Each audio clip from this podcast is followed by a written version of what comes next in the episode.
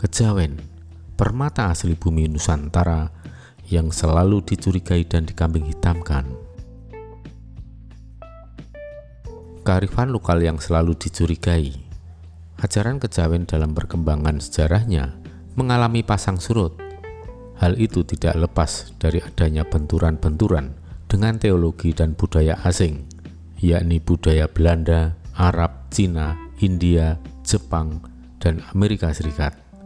Yang paling keras adalah benturan dengan teologi asing, karena kehadiran kepercayaan baru disertai dengan upaya-upaya membangun kesan bahwa budaya Jawa itu hina, memalukan, rendah martabatnya, bahkan kepercayaan lokal disebut sebagai kekafiran sehingga harus ditinggalkan sekalipun oleh tuannya sendiri dan harus diganti dengan kepercayaan baru yang dianggap paling mulia segalanya.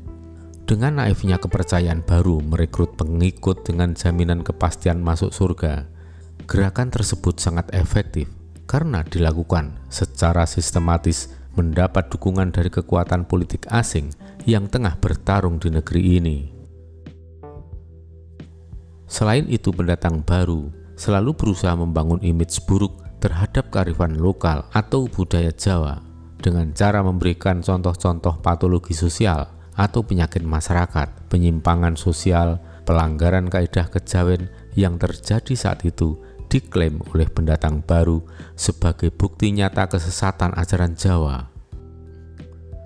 Cara seperti itu sama saja dengan menganggap bahwa Islam itu buruk dengan cara menampilkan contoh perbuatan sadis terorisme, menteri agama yang korupsi, pejabat berjilbab yang selingkuh, kiai yang menghambili santrinya, dan seterusnya.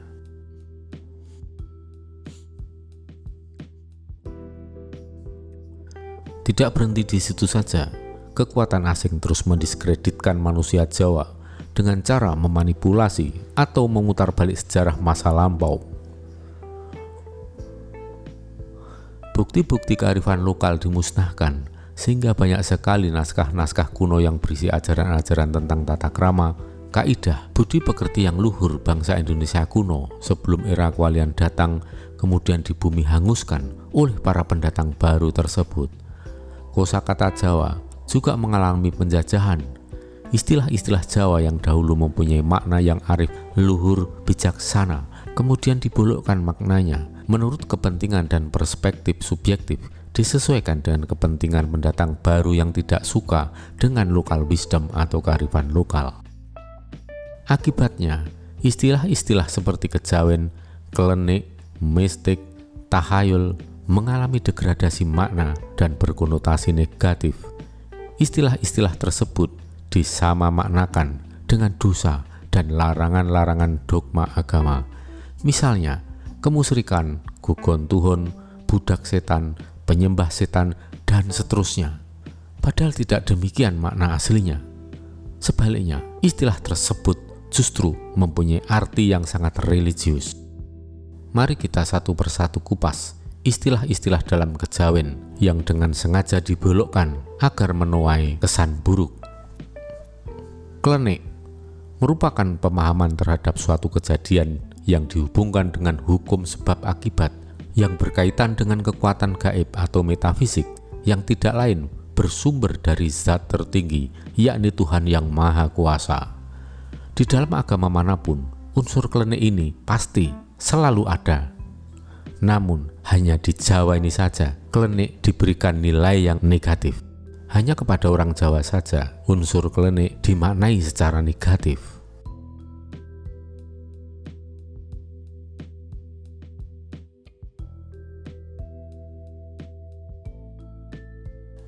Dua, mistis. Mistis adalah ruang atau wilayah gaib yang dapat dirambah dan dipahami oleh manusia sebagai upayanya untuk memahami Tuhan yang Maha Kuasa. Dalam agama rumpun samawi, ruang mistik untuk memahami sejatinya Tuhan dikenal dengan istilah tasawuf. Dalam agama Islam, ruang mistik untuk memahami sejatinya Tuhan dikenal dengan istilah tasawuf. 3. Tahyul Tahyul adalah kepercayaan akan hal-hal yang gaib yang berhubungan dengan makhluk gaib ciptaan Tuhan. Manusia Jawa sangat mempercayai adanya kekuatan gaib yang dipahaminya sebagai wujud dari kebesaran Tuhan yang Maha Pencipta. Kepercayaan kepada yang gaib ini juga terdapat di dalam rukun Islam. 4. Tradisi Dalam tradisi Jawa, seseorang dapat mewujudkan doa dalam bentuk lambang atau simbol. Lambang dan simbol dilengkapi dengan sarana ubo rampe sebagai pelengkap kesempurnaan dalam berdoa. Lambang dan simbol juga mengartikan secara kias bahasa alam yang dipercaya manusia Jawa sebagai bentuk isyarat akan kehendak Tuhan. Manusia Jawa akan merasa lebih dekat dengan Tuhan jika doanya tidak sekedar diucapkan di mulut saja atau NATO, not action, talk only, melainkan diwujudkan dalam bentuk tumpeng, sesaji, dan sebagainya sebagai simbol kemanunggalan tekad yang bulat. Maka manusia Jawa dalam berdoa melibatkan empat unsur tekad bulat, yakni hati, pikiran, ucapan, dan tindakan. Upacara-upacara tradisional sebagai bentuk kepedulian pada lingkungannya, baik kepada lingkungan masyarakat maupun masyarakat gaib yang hidup berdampingan agar selaras dan harmonis dalam menembah kepada Tuhan. Bagi manusia Jawa, setiap rasa syukur dan doa harus diwujudkan dalam bentuk tindakan real. Tindakan real ini sebagai bentuk ketabahan dan kebulatan tekad yang diyakini dapat membuat doa terkabul. Akan tetapi niat dan makna di balik tradisi ritual tersebut sering dianggap sebagai kegiatan gugon tuhun, elaelu, asal ngikut saja, sikap menghamburkan, dan bentuk kemubadiran bahkan kemusrikan. Kejawen Kejawen berisi kaidah moral dan budi pekerti luhur serta memuat tata cara manusia dalam melakukan penyembahan tertinggi kepada Tuhan yang Maha Tunggal. Akan tetapi, setelah abad 15 Majapahit runtuh oleh serbuan anaknya sendiri dengan cara serampangan dan subjektif jauh dari kearifan dan budi pekerti yang luhur, pendatang baru menganggap ajaran kejawen sebagai biangnya kemusrikan, kesesatan, kebobrokan moral, dan bahkan kekafiran. Maka ajaran kejawen harus dimusnahkan.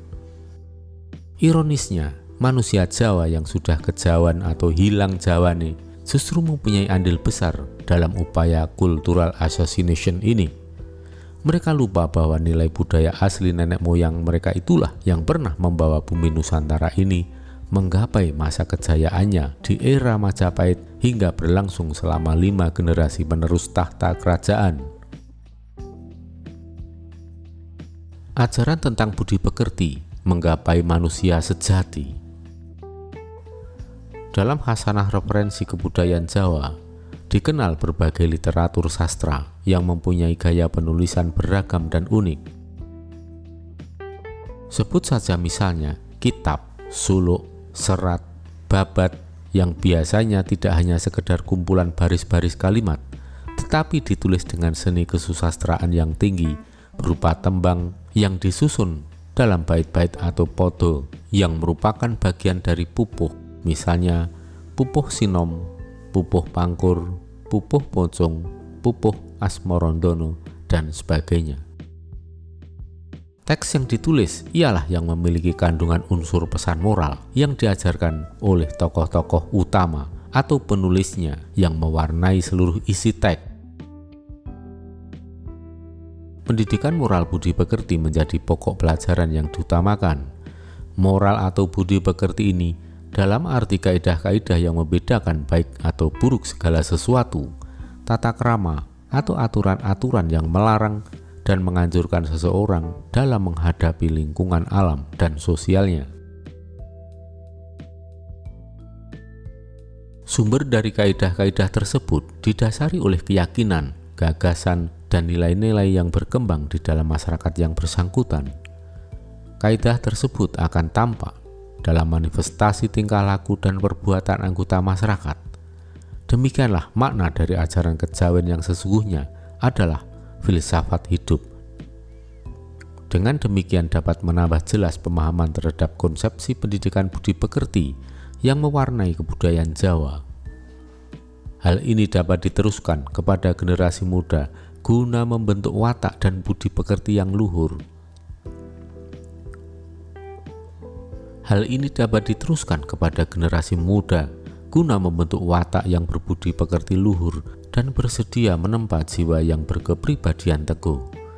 Uraian yang memaparkan nilai-nilai luhur dalam kebudayaan masyarakat Jawa yang diungkapkan di atas dapat membuka wawasan pikir dan hati nurani bangsa bahwa dalam masyarakat kuno asli pribumi telah terdapat seperangkat nilai-nilai moralitas yang dapat diterapkan untuk mengangkat harkat dan martabat hidup manusia. Dua ancaman besar dalam ajaran kejawen dalam ajaran kejawen, terdapat dua bentuk ancaman besar yang mendasari sikap kewaspadaan, eling dan waspada karena dapat menghancurkan kaidah-kaidah kemanusiaan, yakni hawa nafsu dan pamrih. Yakni hawa nafsu, yakni hawa nafsu dan pamrih.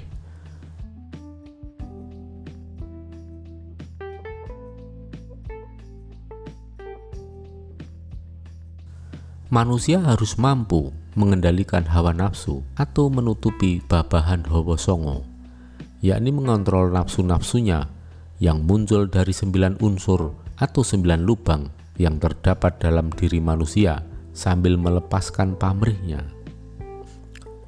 Dalam perspektif kaidah Jawa, nafsu-nafsu merupakan perasaan kasar karena menggagalkan kontrol diri manusia, membelenggu, serta buta pada dunia lahir maupun batin nafsu akan memperlemah manusia karena menjadi sumber yang memboroskan kekuatan-kekuatan batin tanpa ada gunanya. Lebih lanjut menurut kaidah Jawa, nafsu akan lebih berbahaya karena mampu menutup akal budi, sehingga manusia yang menuruti hawa nafsu tidak lagi menuruti akal budinya atau budi pekerti luhur. Manusia demikian tidak dapat mengembangkan segi-segi halusnya manusia semakin mengancam lingkungannya, menimbulkan konflik, ketegangan, dan merusak ketentraman yang mengganggu stabilitas kebangsaan. Hawa nafsu Dalam ajaran kejawen, hawa nafsu diungkapkan dalam bentuk akronim, yakni apa yang disebut M5 atau Molimo, madat, madon, maling, mangan, dan main. Mabuk-mabukan, main perempuan, mencuri, makan, berjudi. Untuk meredam nafsu molimo, manusia Jawa melakukan laku topo atau puasa. Misalnya topo broto, topo ngerame, topo mendem, dan topo ngeli. Apa yang dimaksud topo broto? Topo broto adalah sikap perbuatan seseorang yang selalu menahan atau puasa hawa nafsu yang berasal dari lima indera. Nafsu angkara yang buruk yakni segala nafsu angkara yang buruk. Topong rame Hakikat dari topong rame adalah watak untuk giat membantu, menolong sesama, tetapi sepi dalam nafsu pamrih, yakni golek butuhe dewe, golek menangi dewe, dan golek beneri dewe.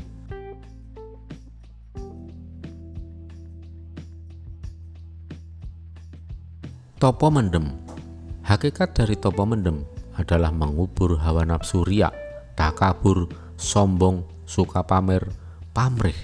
Semua sifat buruk dikubur dalam-dalam, termasuk mengubur amal kebaikan atau dharma yang pernah kita lakukan kepada orang lain. Mengubur dari benak ingatan kita sendiri.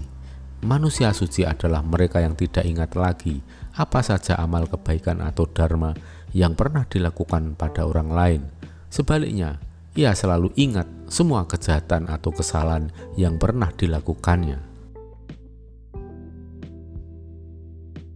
Topongeli Hakikat topongeli adalah menghanyutkan diri ke dalam arus aliran sungai zat, yakni mengikuti kehendak Gusti Kang Maha Wiseso, selaras dan harmonis dengan hukum alam. Aliran air milik Tuhan, seperti halnya juga tata hukum keseimbangan alam seumpama air sungai yang mengalir menyusuri sungai, mengikuti irama alam, mengikuti kontur tanah, lekuk dan kelok sungai yang merupakan wujud bahasa kebijaksanaan alam, maka manusia tersebut akan sampai pada samudra kabegjan atau keberuntungan. Berbeda dengan aliran air bah yang menuruti kehendak nafsu akan berakhir celaka karena air bah menerjang pepaler, menerjang kaidah tata krama, menghempas perahu nelayan, menerjang pepohonan, dan menghancurkan daratan. Itulah gambaran orang-orang yang melawan atau menentang tata keseimbangan hukum alam. Pamrih merupakan ancaman kedua bagi manusia. Bertindak karena pamrih berarti hanya mengutamakan kepentingan diri pribadi secara egois. Pamrih mengabaikan kepentingan orang lain dan masyarakat. Secara sosiologis, pamrih itu mengacaukan atau chaos karena tindakannya tidak menghiraukan keselarasan sosial lingkungannya. Pamrih juga akan menghancurkan diri pribadi dari dalam karena pamrih mengunggulkan secara mutlak keakuannya sendiri. Ini yang disebut ego oleh Sigmund Freud.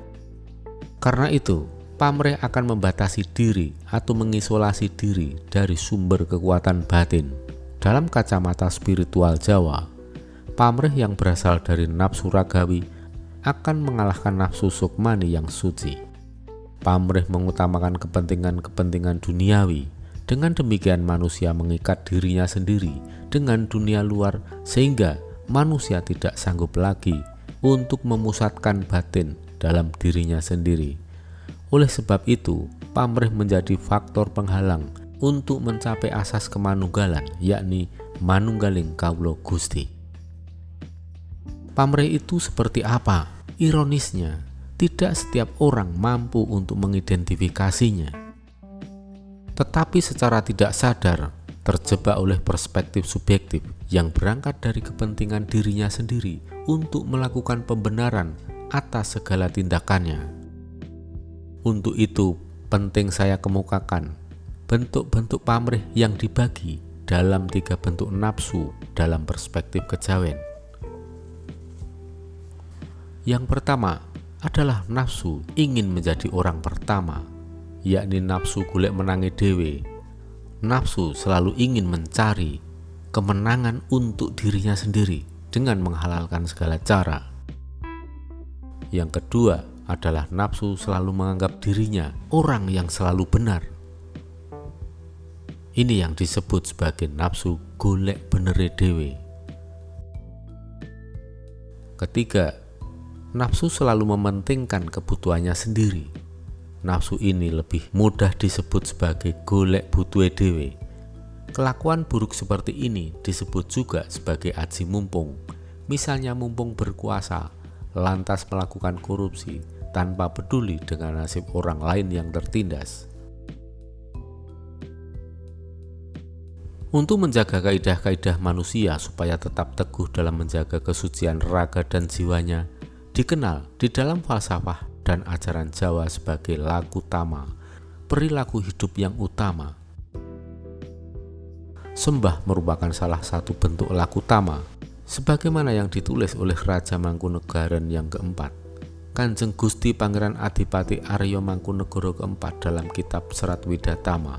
Wida artinya perilaku, utama adalah utama, mengemukakan sistematika yang runtut dan teratur dari yang rendah hingga ke tingkatan tertinggi, yakni catur sembah. Yang pertama adalah sembah rogo, kemudian sembah cipto, yang ketiga adalah sembah jiwo, dan keempat adalah sembah roso. Apabila seseorang dapat menjalani secara runtut catur sembah sehingga mencapai sembah yang paling tinggi, yakni sembah roso, roso sejati, atau rasa yang dimiliki oleh sukma yang dalam spiritual Jawa disebut sebagai guru sejati atau sukmo sejati. Niscaya siapa pun akan mendapatkan anugerah agung menjadi manusia linduwe atas berkat kemurahan Tuhan yang Maha Kasih. Tidak tergantung apa suku bangsa dan apa agamanya.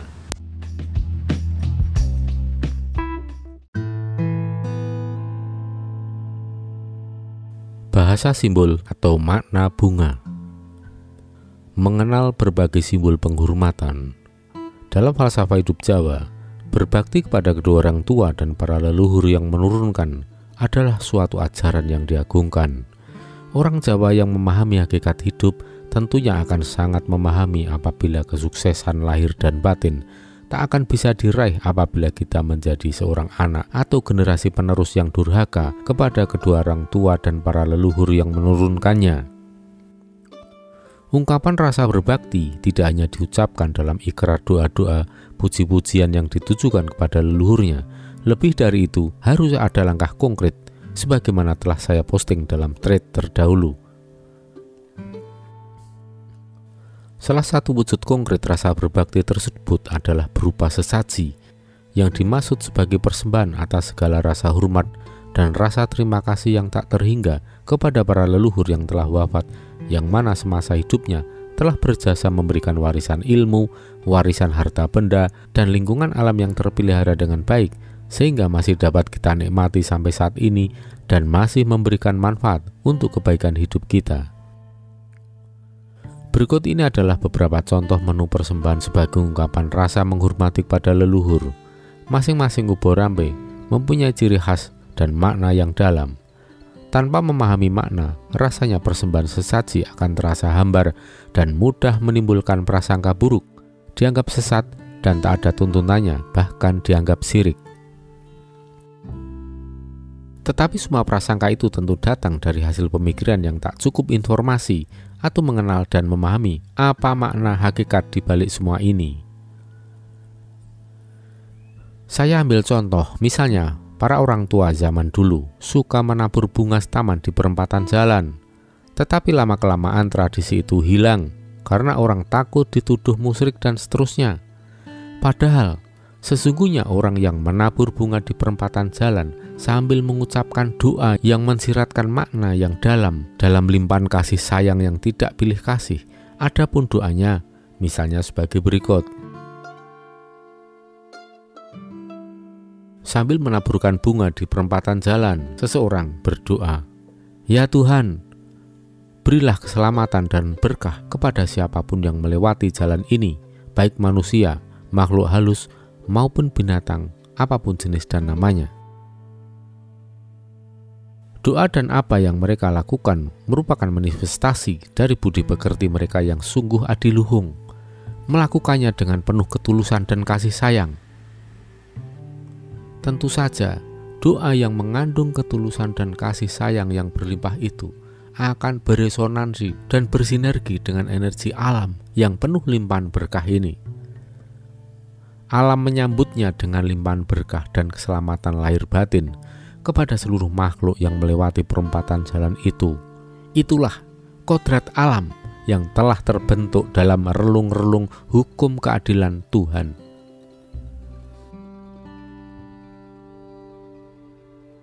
Kembang atau bunga bermakna filosofis agar kita dan keluarga senantiasa mendapatkan keharuman dari para leluhur. Keharuman merupakan kiasan dari berkah anugerah yang berlimpah dari para leluhur, dapat mengalir atau sumrambah kepada anak turunnya. Menurut pengalaman saya pribadi, masing-masing aroma bunga dapat menjadi ciri khas masing-masing leluhur atau menjadi identitas siapa leluhur yang sedang rawuh atau datang ini. Desa Mawacoro, negara Mawototo, beda daerah, beda masyarakatnya, beda juga leluhurnya, beda pula tradisi dan tata cara penghormatannya. Bahkan aroma khas bunga serta berbagai jenis dedaunan tertentu sering menjadi penanda bau khas salah satu leluhur kita. Bila bau harum bunga tiba-tiba hadir di sekitar Anda, kemungkinan besar ada salah satu leluhur Anda yang hadir di dekat Anda berada. Kembang setaman Ubo rampe ini sangat fleksibel, cakupannya luas dan dimanfaatkan dalam berbagai acara ritus dan kegiatan spiritual lainnya. Kembang setaman versi Jawa terdiri dari beberapa jenis bunga, yakni mawar, melati, kantil, kenanga. Adapun makna bunga-bunga tersebut syarat akan makna filosofis. Misalnya satu, kembang kantil Kantil artinya kantilaku atau tansahku mantil. Kembang kantil atau simbol pepiling bahwa untuk meraih ngelmu itu kelakone kantilaku. Lekase kelawan kas tegese kas itu nyantusani. Maksudnya, untuk meraih ilmu spiritual serta meraih kesuksesan lahir dan kesuksesan batin, setiap orang tidak cukup hanya dengan memohon-mohon, dengan doa atau dengan modal mulut saja, kesadaran spiritual tak akan bisa dialami secara lahir dan batin tanpa adanya penghayatan akan nilai-nilai luhur dalam kehidupan sehari-hari kita. Dan tentu saja dengan sikap atau laku utama, yaitu perilaku yang utama. Bunga kandel berarti pula adanya tali rasa atau tansah kumantil-mantil yang bermakna pula kasih sayang yang mendalam tiada terputus yakni curahan kasih sayang kepada seluruh makhluk, kepada kedua orang tuanya, dan kepada para leluhurnya yang telah menurunkan kita. Bukankah hidup ini pada dasarnya untuk saling memberi dan menerima kasih sayang kepada dan dari seluruh makhluk? Jika semua umat manusia bisa melakukan hal demikian tanpa terkotak-kotak ragam kulit agama, suku, bangsa, rasnya, pandangan politiknya, niscaya bumi ini akan damai, tenteram, dan sejahtera lahir batinnya. Tak ada lagi pertumpahan darah dan ribuan nyawa melayang gara-gara masing-masing umat manusia yang sesungguhnya maha lemah ini tetapi merasa dirinya disuruh Tuhan yang Maha Kuasa untuk membelanya Tak ada lagi manusia yang mengklaim diri menjadi utusan untuk membela Tuhan yang Maha Kuasa. Mudah-mudahan untuk ke depan, Tuhan tak usah mengutus-utus manusia membela dirinya. Kalaupun memang kita percaya kemutlakan kekuasaan Tuhan, biarkanlah Tuhan sendiri yang membela dirinya. Biarkan Tuhan yang menegakkan jalannya untuk manusia. Pasti bisa. Walau tanpa adanya peran manusia, Tuhan Maha Kuasa, berarti akan lebih aman, tentram, damai kehidupan di planet bumi ini. Tidak seperti halnya manusia yang suka pertumpahan darah, seumpama membersihkan lantai dengan menggunakan lap yang kotor. Yang kedua adalah kembang melati atau bunga melati. Dalam bahasa Jawa, ini berarti rasa atau rasa melat sokon ati dalam berucap dan berbicara. Hendaknya kita selalu mengandung ketulusan dari dalam hati nurani yang paling dalam. Lahir dan batin haruslah selalu sama, kompak, tidak munafik, menjalani segala sesuatu, tidak asal bunyi, tidak asal-asalan. Maka kembang melati atau melati bermakna filosofis bahwa setiap orang melakukan segala kebaikan hendaklah melibatkan hati atau sembah kalbu jangan hanya dilakukan secara gerak ragawi saja. Yang ketiga adalah kembang kenanga. Kenengo ini bisa diartikan dalam bahasa Jawa sebagai kenengo atau gapailah.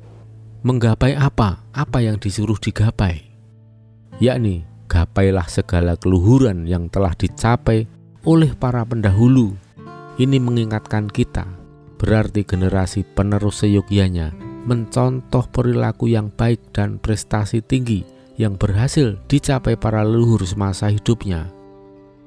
Kenongo, kenangan eng onggo, kembang kenongo juga bisa diartikan kenangan eng onggo bermakna filosofis agar supaya anak turun selalu mengenang semua pusaka warisan leluhur berupa benda-benda seni tradisi, kesenian, budaya, filsafat, dan ilmu spiritual yang banyak mengandung nilai-nilai kearifan lokal atau local wisdom.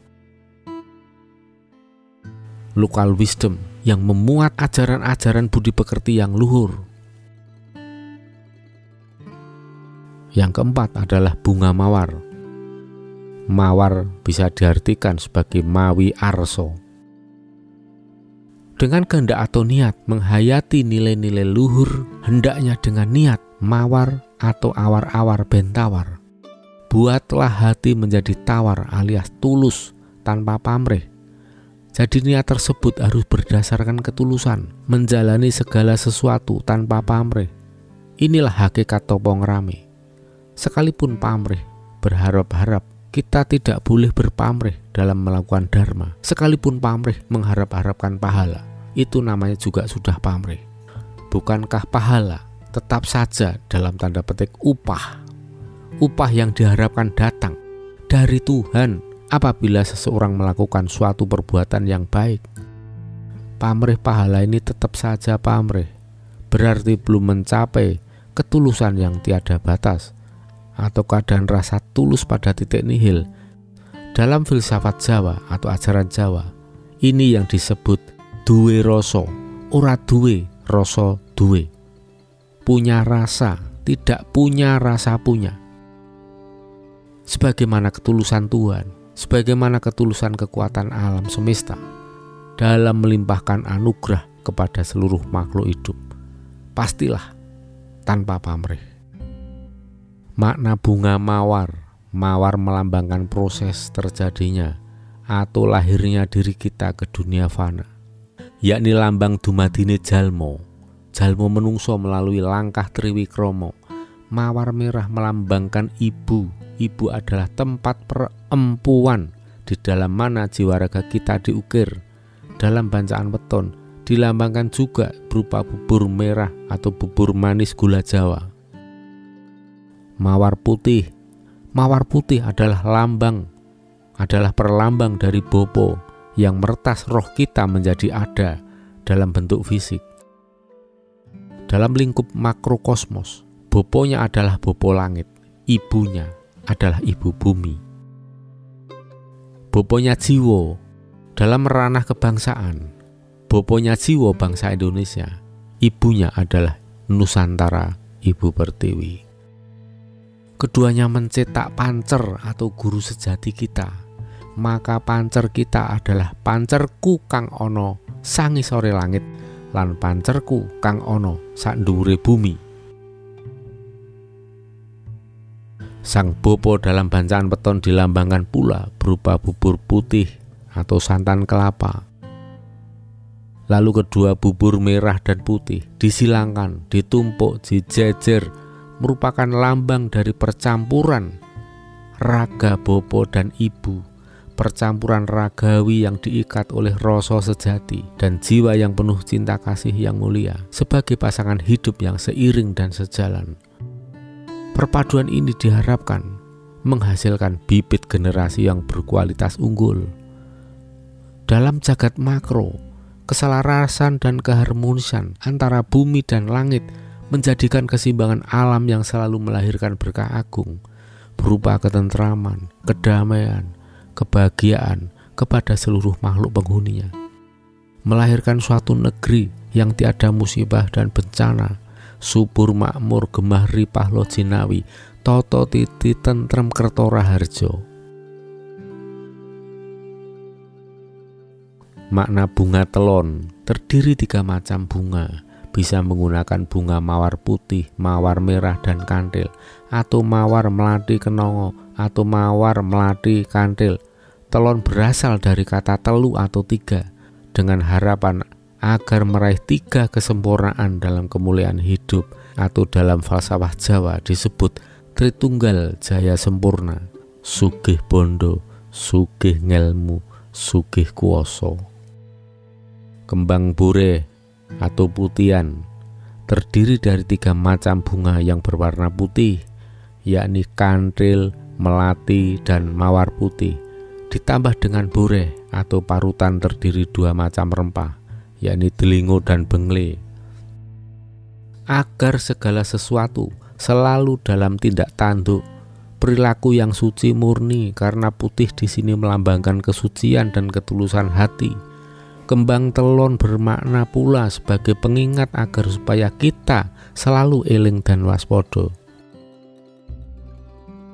kembang tujuh rupa bunga kembang staman ditambah jenis bunga-bunga lainnya sampai berjumlah tujuh macam. Itulah kembang tujuh rupa. Selain sempurna, bila di antara kembang tersebut terdapat kembang worawaribang atau jenis bunga sepatu yang wujudnya tidak mekar, tetapi bergulung atau gilik memanjang seperti gulungan bulat memanjang berwarna merah. Ciri lainnya jika pangkal bunga disap akan terasa segar dan manis. Kembang tujuh rupa dimaksudkan supaya apa yang menjadi tujuan hidupnya dapat terkabul dan terlaksana.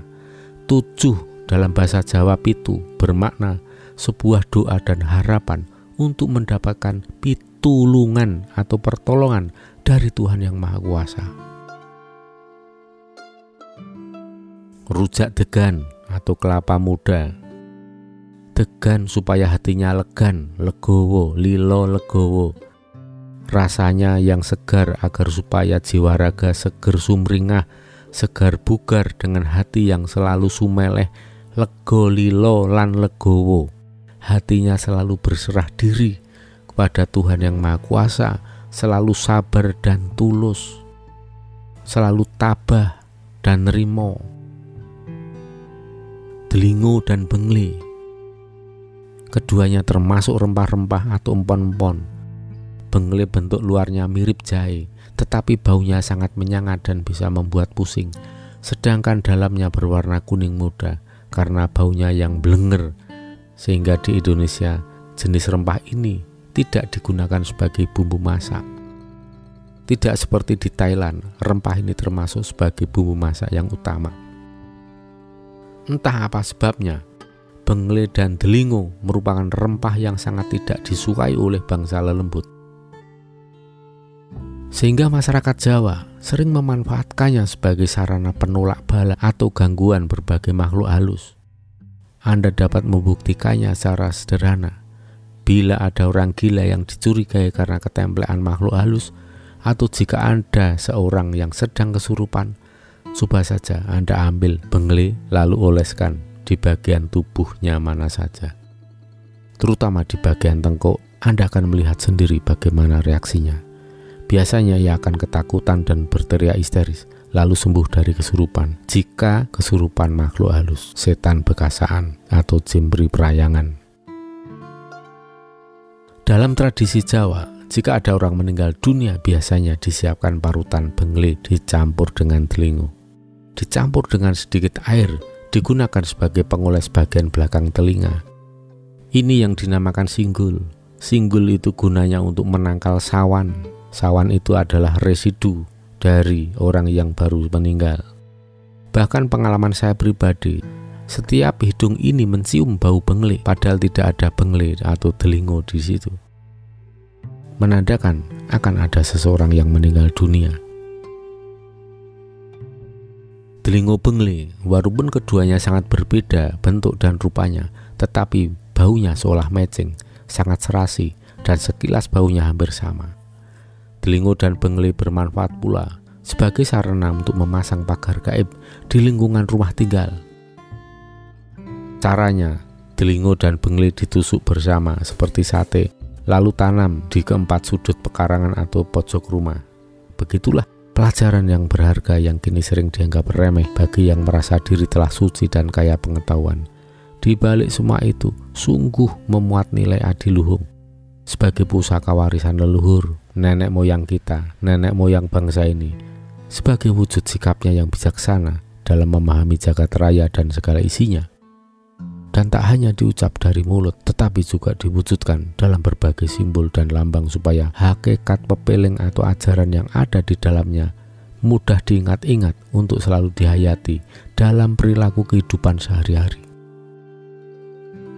Ajaran Adilung yang di dalamnya penuh arti, syarat dengan falsafah kehidupan, kaya akan makna alegoris tentang moralitas dan spiritualitas dalam memahami jati diri alam semesta jagat Nusantara, serta jagat kecil yang ada dalam diri kita pribadi.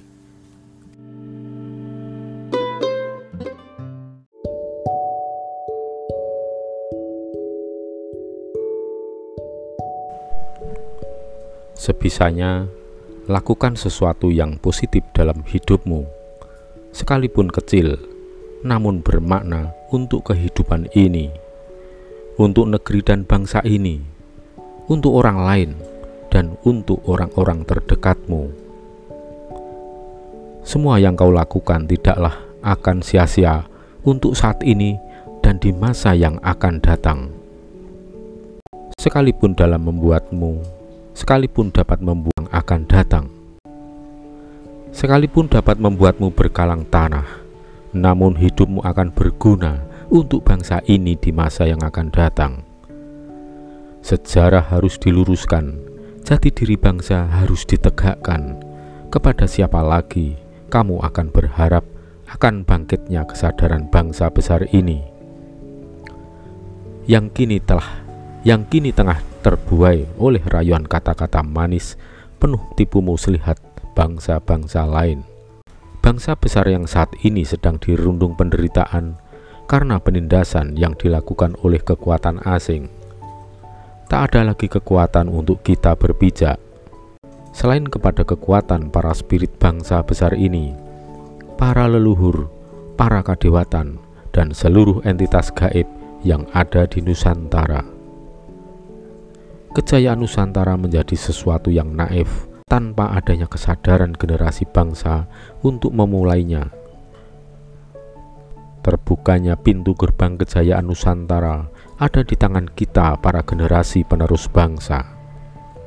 Bukan dengan cara mengemis kepada bangsa lain, bukan mengemis kepada bangsa asing yang dianggap kuat, maupun mengemis kepada bangsa lain yang dianggap lebih suci dan sakral. Kekuatan dan kesakralan itu sesungguhnya telah ada melekat di Nusantara selama ini. Namun sangatlah ironis, karena kekuatan, kesucian, dan kesakralan itu telah dikubur dalam-dalam oleh sebagian generasinya sendiri yang selalu mengagung-agungkan bangsa lain. Maka terbukanya pintu gerbang kejayaan Nusantara bukan tergantung pada bangsa lain, namun tergantung pada generasi bangsa ini. Kapan untuk memulainya. Semua tergantung pada diri kita masing-masing, dan harus ada yang memulai dari sekarang ini. Suro Diro Joyo Ningrat lebur dening pangastuti, pangastuti pangruwating diyu, Joyo Joyo Wijayanti, Nusantoro Atemahan Joyo Binangun.